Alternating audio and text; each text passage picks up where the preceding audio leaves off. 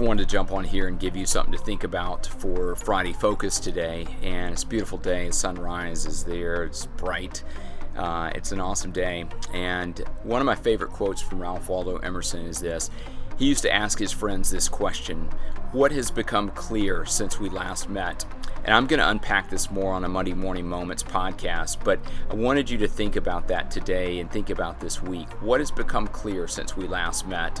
And we all want to derive clarity in our lives and have a purpose. And I think it's important to look at all of our experiences and all of our moments and even some of the tough times. And I've got some friends who are going through some really tough times right now. I've got people who are experiencing incredible things. But in all of those moments, we can draw clarity in those. And we need to understand that. And sometimes clarity happens over time.